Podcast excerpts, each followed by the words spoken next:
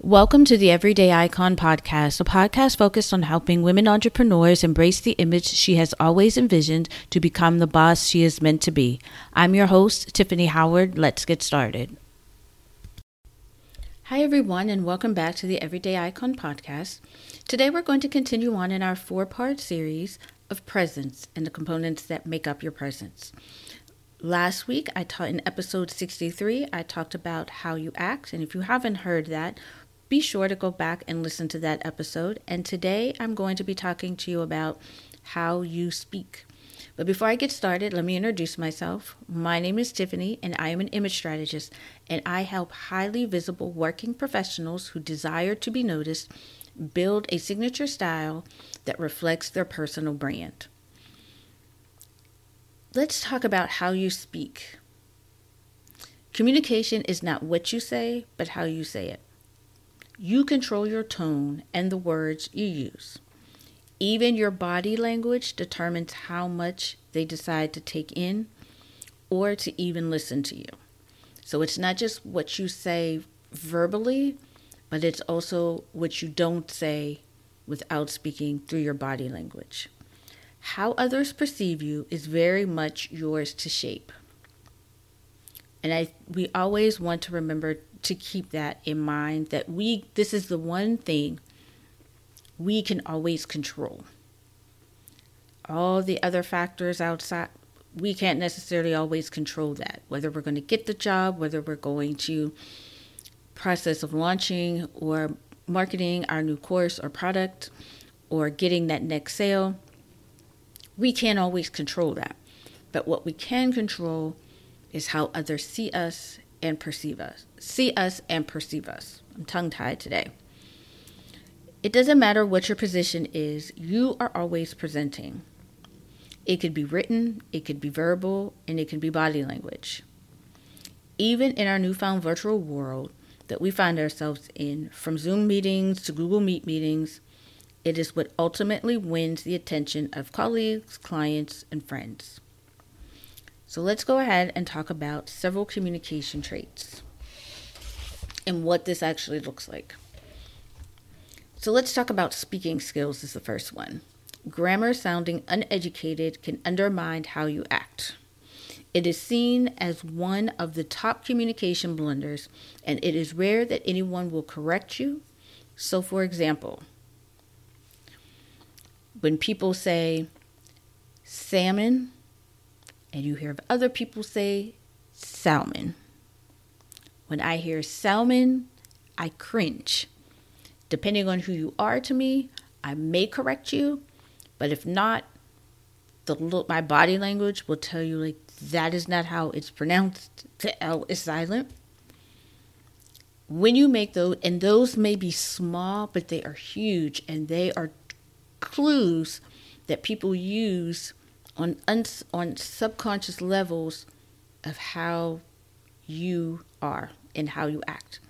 Because if someone doesn't know that that's not how you pronounce it, they're not going to correct you.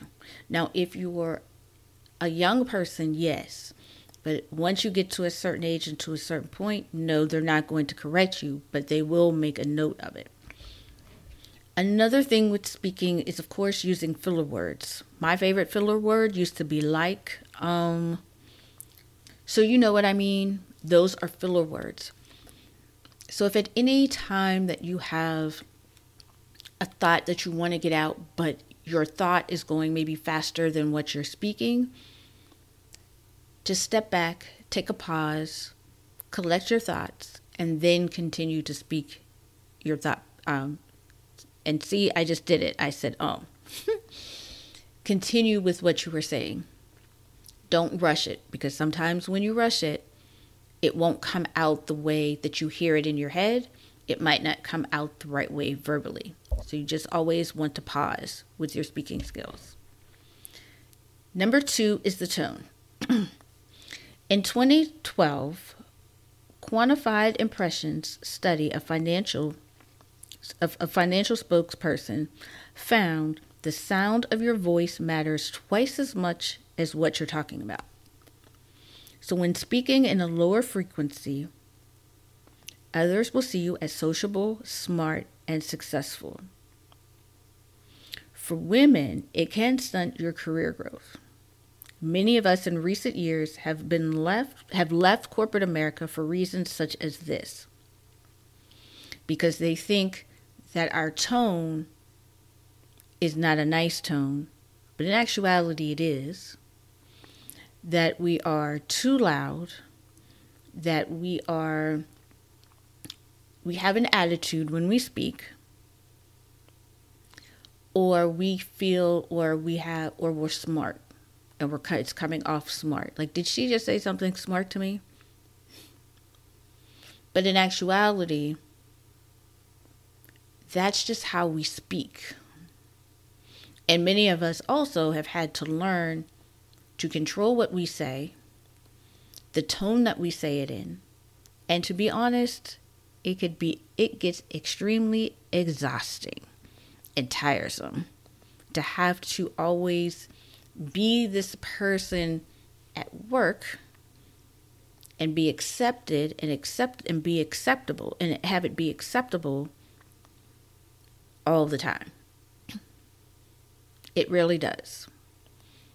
And when people ask, Would you have something to say? the answer is no, because what I have to say, it might not come across to you the way that I'm saying it.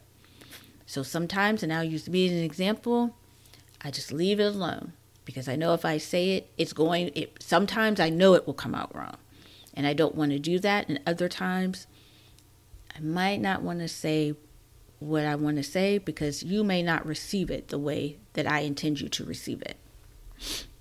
So that's one of the reasons why, as black women, also we have left and have started to leave corporate America and maybe not leave corporate America, but begin to find other outlets for us as far as starting a new business and coming into this online space and using our creativity, our ideas, and things that we've learned from corporate America and use it so we can create our own high, our own lane, our own business to where we can just be us. And we will market our businesses to guess what? People that look like us understand us and we don't have to always be on all the time. But at the same time this also applies for us being CEOs, founders, and business owners. So it's sort of like a catch 22 that sometimes now we are in the role of the owner, the CEO of our business. And we have to remember that we do have to speak a certain way. And now it's our voices do hold weight, but at the same time, we are also understanding that our voices are powerful. And with our voices being powerful, people are actually listening to us in a way that no one has ever listened to us back in corporate America. So it's a good thing and a bad thing. So we always have to try to find the balance between the two. But number two is tone. Number three, command the room. This is simply building a connection. It's making the listener feel as though he or she is the most interesting person in the room, and you're speaking directly to them even if you are on live stream or on a video.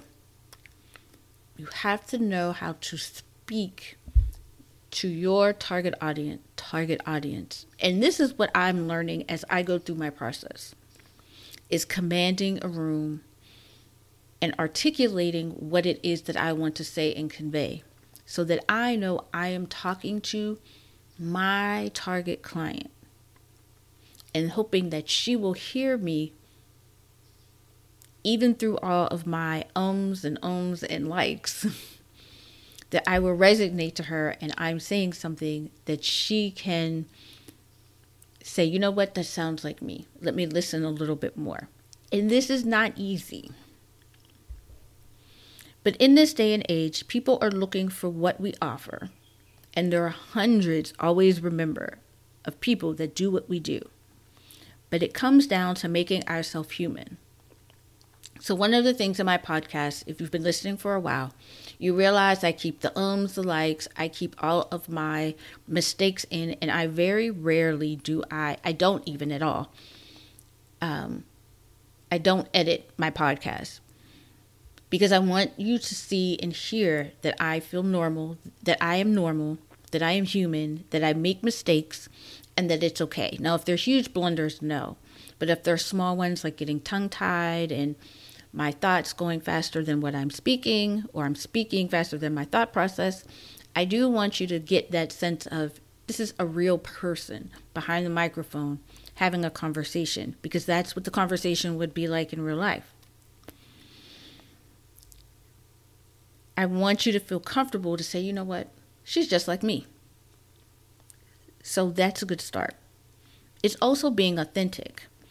And even though you do not have to share overshare anything, but you just want to unveil enough so that your listeners feel connected to, and that's your stories. So when we're telling stories, we don't have to tell the whole entire story. We just want to take unveil it just a little bit, just so they get to see a piece of guess what? I've been through what you've been through. So I know how it feels. It's something as simple as sharing why you got started.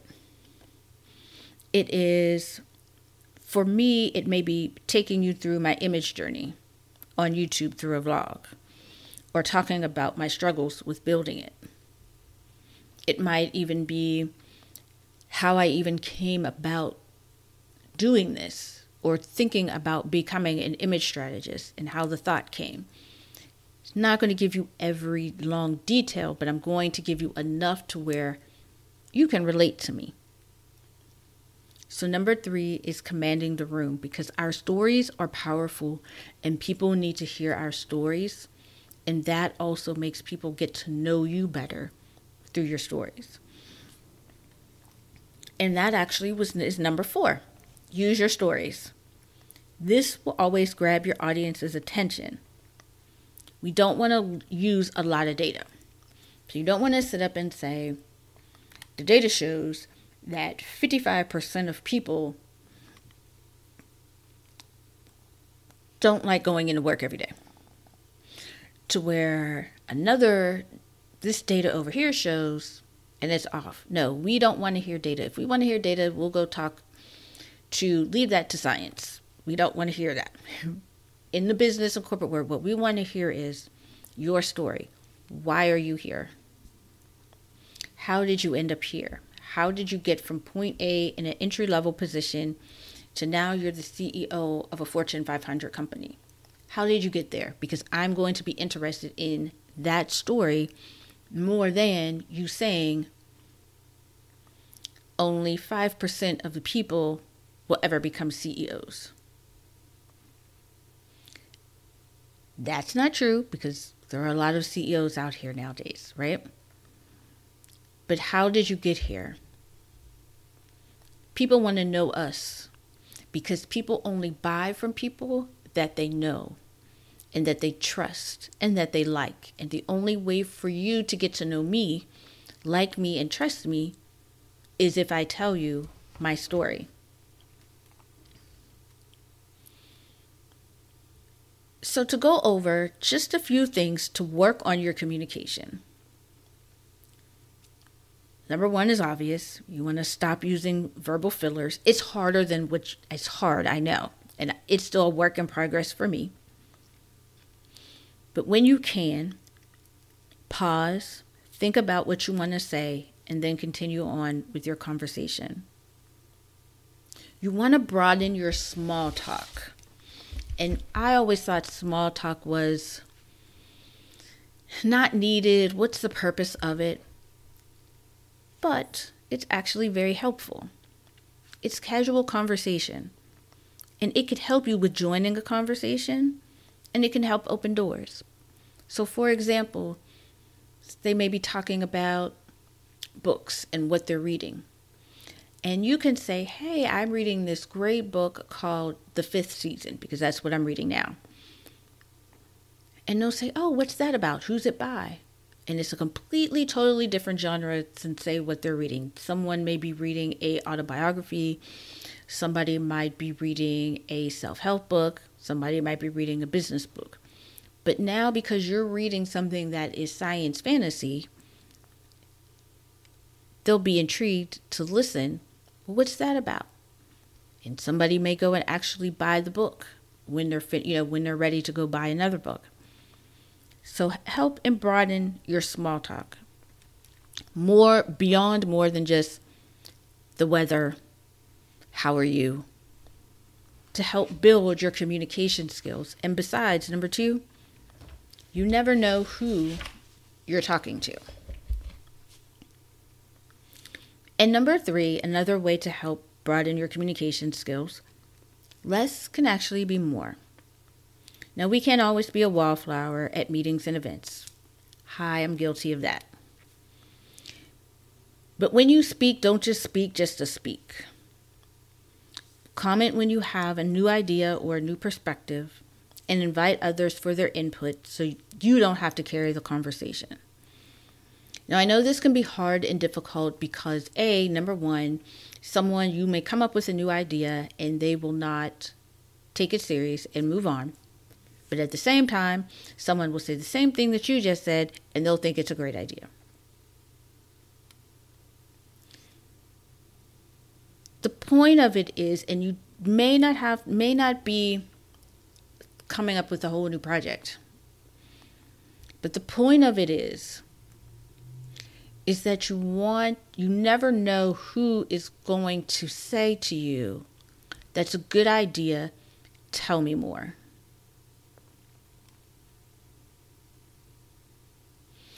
You never know if you say an idea out loud and it sounds crazy to others, but in that split second,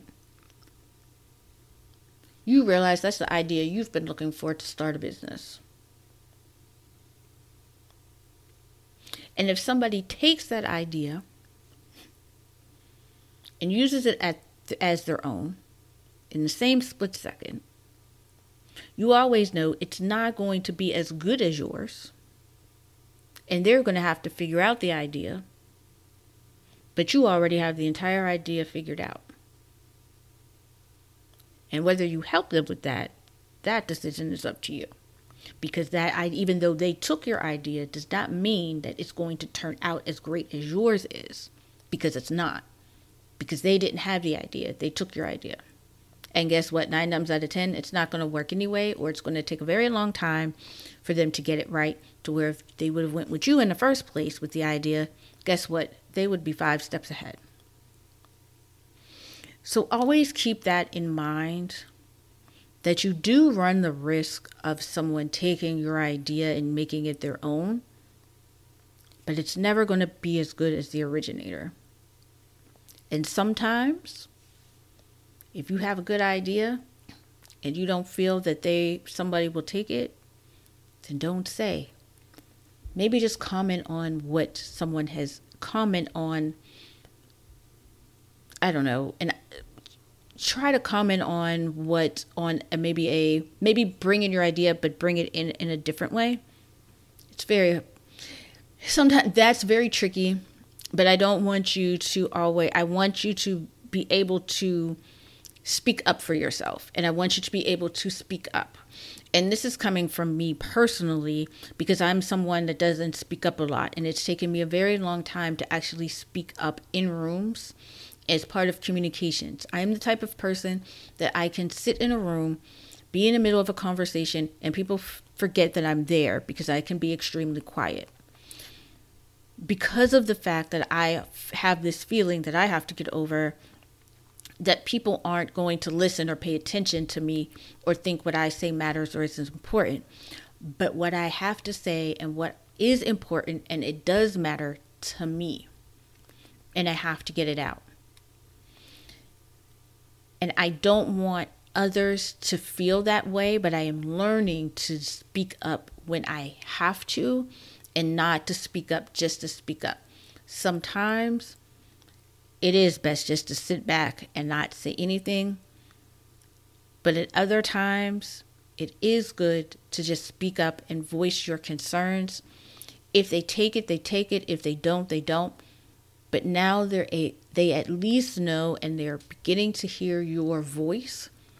And as you become comfortable, because you do have it is something you do have to become comfortable with it along the way that you will become more comfortable with speaking up even when it's when you need to so i hope you enjoyed today's episode and that you were able to take something away from it today if you did please be sure to remember to go on ahead and like and subscribe to my podcast on all of your favorite podcasting apps you can find me on Spotify, Amazon Music, iHeartRadio, and of course, Apple Podcasts. And if you are listening on Apple Podcasts, please be sure to leave a review. And with all that being said, I hope you guys had an amazing rest of your day. Take care, stay safe, and I will talk to you next week in the next episode.